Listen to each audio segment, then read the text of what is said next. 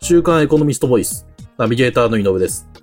今回は2021年9月6日にエコノミストオンラインに掲載された、トヨタ通商に関する記事についてお話をお伺いします。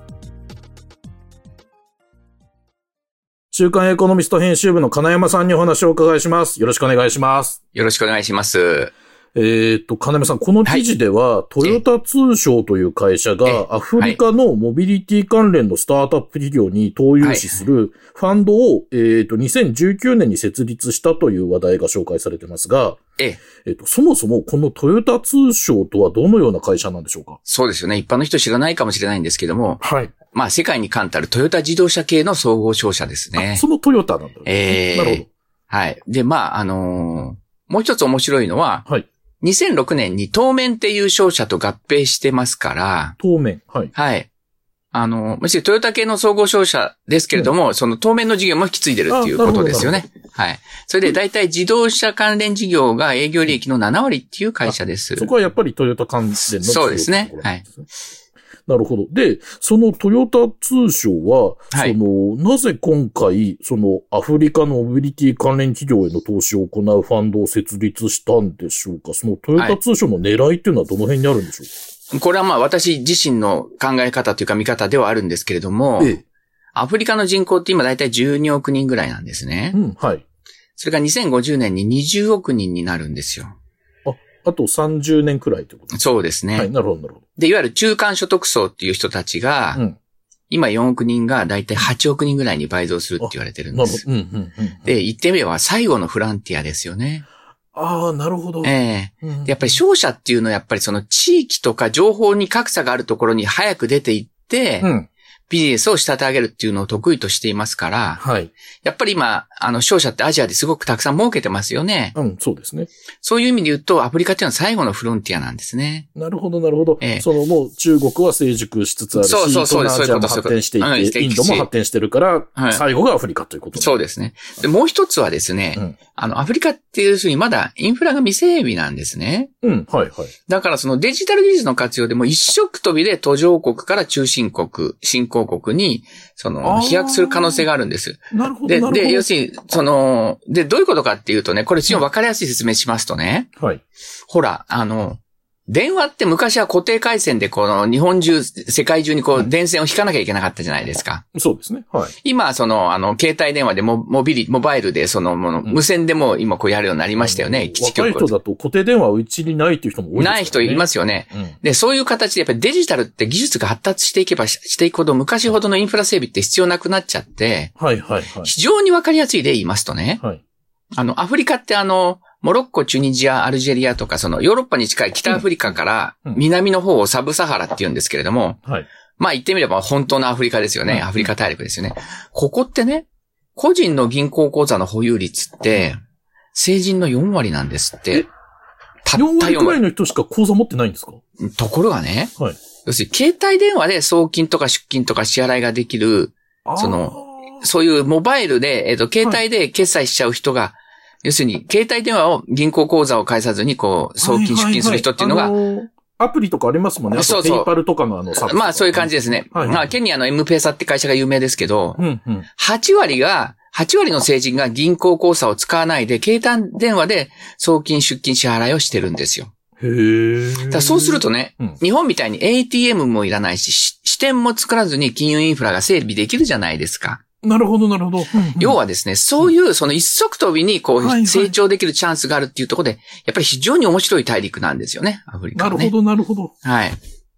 そうか。だから、今の段階でそこに進出していって、そうです地盤を築いてしまえば、そうなんです。将来的には通信インフラも当然ですけど、金融から何から全て抑えられるという可能性があるってことなんですね。だから血のりのある人が少ないうちに早く出ていくっていうのはすごく大事なんですねなる。ほど、なるほど。はいそこにトヨタ通商は目をつけてっていうそうです。ああ、なるほど。で、その記事では、トヨタ通商がアフリカで設立した、えっ、と、うモビリティ54っていうんですかね。はい。えーというファンドが、はえっい。と、具体的にどんな企業に投資しているのかがこう紹介されてますが、はい。その、今回はそのうち、まあ、主に2つの会社について教えていただければと思います。ではい。まず1つ目に教えていただきたい投資先は、えっ、と、アイケアという会あ社なんですが目が高いですね。これ僕も注目してます。あ、そうです。このうアんイいケアやとはどんな会社なんでしょう、僕もね、あの、いっぱい投資した中でこれ面白いと思ったんです。それはですね、僕も知らなかったんだけど、うんテレマティクス保険っていうのが今ありましてね。テレマティクス保険。はい。はい。これどういうことかっていうと、自動車に端末をつけて、うんその走行距離とか運転情報を取得できるんですって。おーうんはいはいはい。で、その運転者の、うんその走行の特性とか、うん事故リスクを分析して、あーうん運転者ごとに保険料を算定するのがテレマティクス保険なんですって。例えばこの人は、えっ、と、そもそもあんまり運転しないし、運転そうもそうすごく安全運転で近所を走るだけだから保険料安くていいよとか。そこの人は危ない運転するし、長距離走るな、だから保険料高う。い。そうそうそうそう、そううなの。へー面白いですねと面白いでしょでも、でもさ、ほら、最近でもさ、日本だとほら、あの、えっと、シルバー、シルバーじゃない、その、あの、運転免許がすごく、全然その、いい、いい成績の人は、あ、保はい、険料、はいい。や、なくなったからサービスあるじゃないですかあ。りますね。はい、あります。で、これをもっとかなり本格的にやるのがテレマティクス保険で、ほーんでですね、やっぱりケニア、これケニアの会社なんですけどね、アイケアって。はい、はい。ケニアってドライバーの運転特性に関わらず、車両価格で一律の保険料なんですって。ほうほうほう、なるほど。例えばそ、のトヨタの何を乗ってるとか、フォルクスワーゲン乗ってるとかっていう、その車両価格でも保険料が決まっちゃうんですって、一律なるほど、の。なるほど。でそうするとね、自動車の保険っていうのが安全運転の動動機になりにく、なりにくいらしいんですよ。そうですよね。だって車買った時点で保険料決まっちゃうわけです。そうそうそうそう。うん。うんだから、要するにその、うんへー結局う、ん自動車保険というのは非常にリスクの高い保険商品になるんですうね。ん、うん、うん。だけど、運転情報とちゃんと取得して、ドライバーごとの自動車保険を提供できるとなるとう、ん、うん。アフリカ全体の自動車保険の変革とか事故低減につながるじゃないですあか。ー。はい、そうですね。だからこれ、アイケアってケニアの会社だけど、はい。これ、もしかしたら、アフリカ全土に広げられる可能性があるおー非常にポテンシャルの高い投資ですよね、事業ですよそのテレね。マティクス保険をその提供してる会社ってことですよね。はい。そうです。なるほど。はいで、えっ、と、では、その二つ目の会社について教えていただければと思いますが、はい二つ目は、えっ、と、はいインタッチという企業なんですが、このインタッチとはどんな会社なんでしょうか、これ本社パリにあるんですけれども、あ、そうなんですね。えーアフリカ10カ国でデジタル決済のサービスを提供している会社なんですね。あ、デジタル決済の会社。そうなんですよ。それでほら、さっきほら、あの、サブサハラで成人の8割がうん銀行口座を介さずに携帯電話はでい送金とか出金を、あの、は支払いできるデジタル決済利用してるって言ったじゃないですか。うん、うん。で、このインタッチ社っていうのは、アフリカ全土で230社以上の企業に保険料とか携帯料金の支払いをうん一つのプラットフォームに集約するデジタル決済システムを提供してるんですうん、。うん、うん。なるほど。それで、親会社がですね、親会社っていうか大株主がフランスの石油メジャーのトタールって会社なんですね。へえ、まはあ、い。シェルとかエクソモービルとかに並ぶフランスの石油メジャーですよ。うん、うん。で、このトタールって会社がアフリカでうん3万箇所のガソリンスタンドとかを経営してるわけですね。やってるわけです。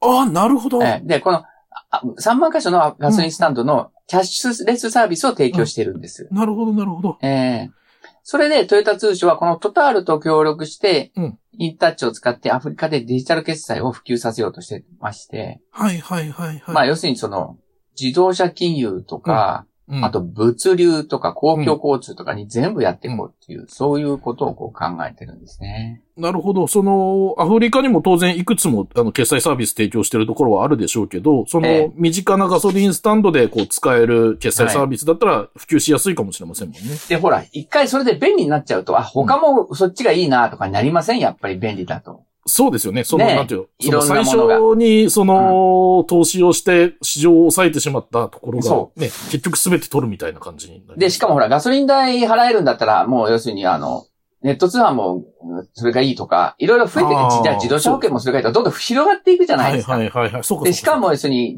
自動車に乗ってる人ってそれなりにこの経済活動が活発な人たちでしょ、うんうんうん。だからそういう人たちが、要するに他にもいろいろこあう、ー物の流れ、そういう流れ、うん保険とかそういうところにデジタル決済あったら便利になるじゃないですか。そうですね。そうの、ん最初に話伺ったように、これから増えていくと予想、まあ倍近くに30年になると予想される中間層をこう、うまいこと取り込んでいける市場がそこにあるのかもしれないですもんね。そうですね。で、しかもセネガルとかコートジボワールとかカメルーンとかナイジェリアとかもう10カ国でもう展開するっていうことですから、うんこれは非常にこう面白いですよね。そうですね。もう一個、あ実はあの、 井上さんにおし、はいその指摘されたいインタッチとアイケアの他にもちょっと紹介したい会社がありましてね。ぜひお願いします。ケニアでですね、うんバスの運行管理システムを開発しているはいデータインテグレーテッドって会社があるんですよ。バスの運行管理システム。そはい。う。で、これ僕も知らなかったんだけども、やっぱこれアフリカらしいなと思ったんだけど、ケニアっていうのはですね、はい。マタツっていう3番台の乗り合いバスが、あの、古くから使われてるんですよ。乗り合いバスです。またつ。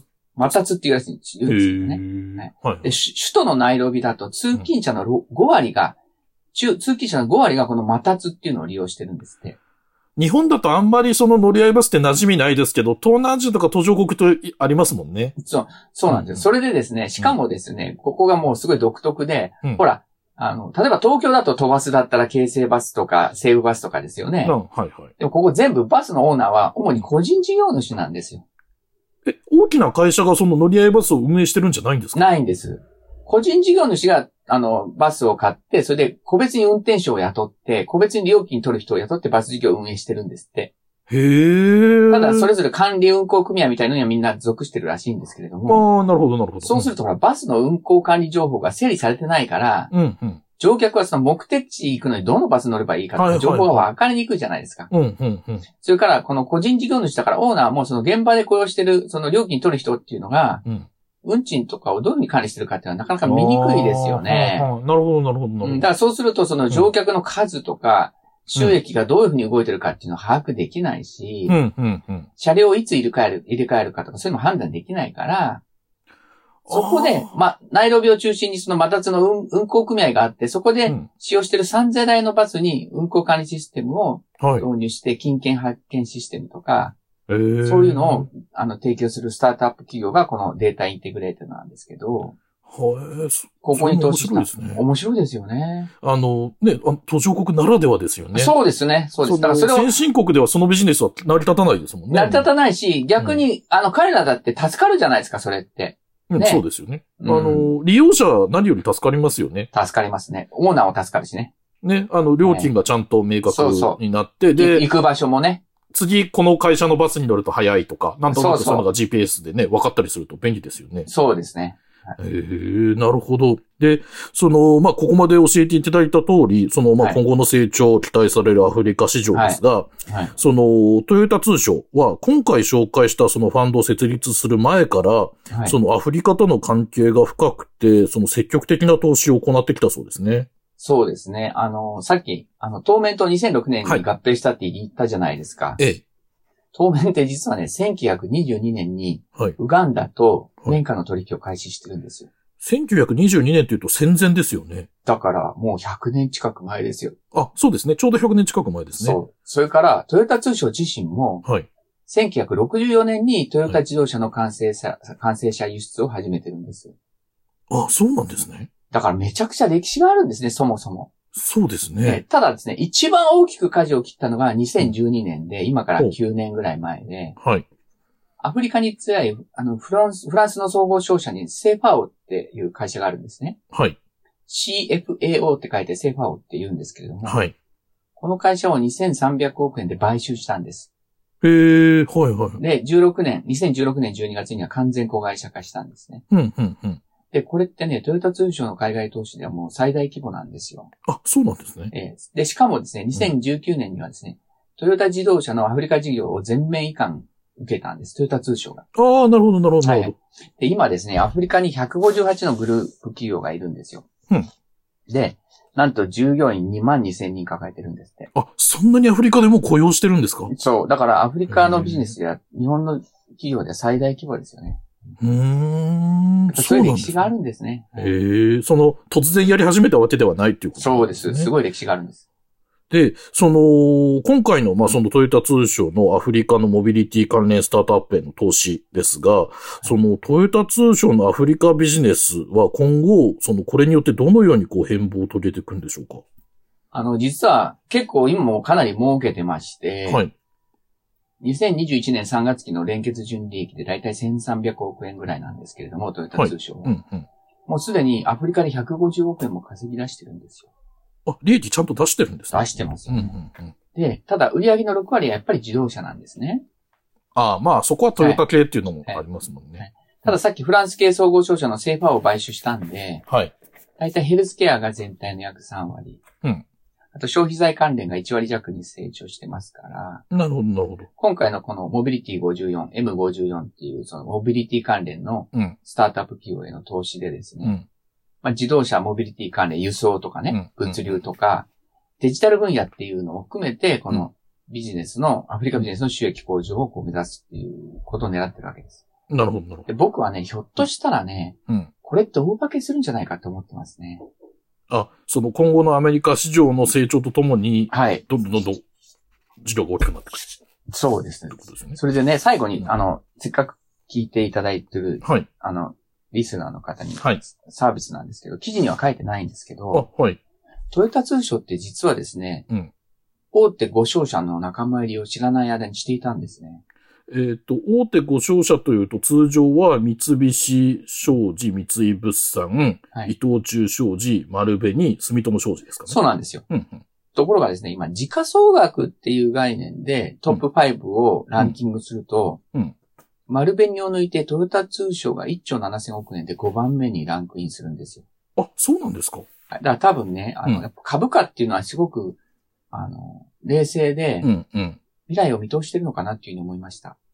ああ、なるほど。うんでもう一つね、はい面白いのがね、あの、PBR っていう、あの、株価を測る、あの、指標がありましてね。はい。これ株価純資産倍率って言うんですけれども、 PBR。は。はいい。この会社を解散したとき、この人たちの持ってる資産価値はどれくらいあるかっていうのおがー株価の何倍かっていうのうを、んうあんのうん、測る指標なんですね、PBR。だで、らわかりやすく、えーと株価と同じであれば1倍ってことになる。そうそう。だから要するに、う要するに株価のか、株価と会社の資産価値が同じってことですよね。んはいはい。1倍だとそういうことです1倍だと。うんところがね、1倍割れてる会社が結構ありましてあ、い、わゆるその5大商社の中でもあるんですか三菱商事とは三い井物産は0.8倍です。ああ、なるほど、なるほど。で、住友商事は0.7倍なんです。あちょっと低いですね。はい。うん。これなんでかっていうと、やっぱり資源で非常に儲けてる会社なので、こういった会社は、はい資源ビジネスってあんまり未来がないんじゃないかっていうふうに株式市場は見通してるんだと思うんですよね。あえっ、と、資源というと、その、鉄鉱石だ鉄鉱と石か、とか、原料炭原とか、料そのういうこ石とです炭かとねか。そういうことですね。ああ、なるほど、なで、る一ほ方でトヨタ通商は今1.1倍です。うんで、伊藤忠は1.4倍もあるんですよ。ど。この二つの共通点っていうのがあるんですかやっぱりね、その資源以外の分野に非常に力を入れてるんですよね。あーなるほど、なるほど。であと意外と見逃しちゃいけないのは、要するに、うんでもその、これから自動車、ガソリン自動車なくなるんじゃないのっていう不安があるじゃないですか。うん、そうです、そうするるとトヨタ通商大丈夫なのっていうのはありますけれどとも、うん、うん。今回言ったアフリカに力を入れてるのがもう一つと、はい実はトヨタ通商ってリチウムイオン電池の原料になるリチウムとかそういう分野にも力を入れてるんですよ。あ、そうなんですかその、うんだからやっぱりレそレアのメタルというか、そそうですね。のはいはいヘはアースとかね、そういう分野にもその目先が効くというか、い。へえ。そこはね、やっぱり市場は評価してるんじゃないかなと思いますね。それこそ、まあ、どうなるかわかりませんが、トヨタがね、EV に本格的に乗り出せば、そこも見えてきますもんね。そうですね市場としてむしろトヨタ自動車よりトヨタ通商の方が EV 化社会にあ舵を切ってるように僕なんかは感じます。は。なるほど、なるほど。はいそうですね。そっか。その、あれですね、今回お話伺わせていただいた、アフリカの市場の今後の成り行きと、それに伴って、トヨタ通商の事業の拡大は、ちょっと今後も面白そうなので、注意して見ていきたいそうです。ね。あの、これからも新しい動きあったらフォローします。わかりました。ありがとうございます。今回は週刊エコノミスト編集部の金山さんにお話をお伺いしました。金山さん、ありがとうございました。ありがとうございました。こちらの記事はエコノミストオンラインにも掲載されています。ぜひご覧ください。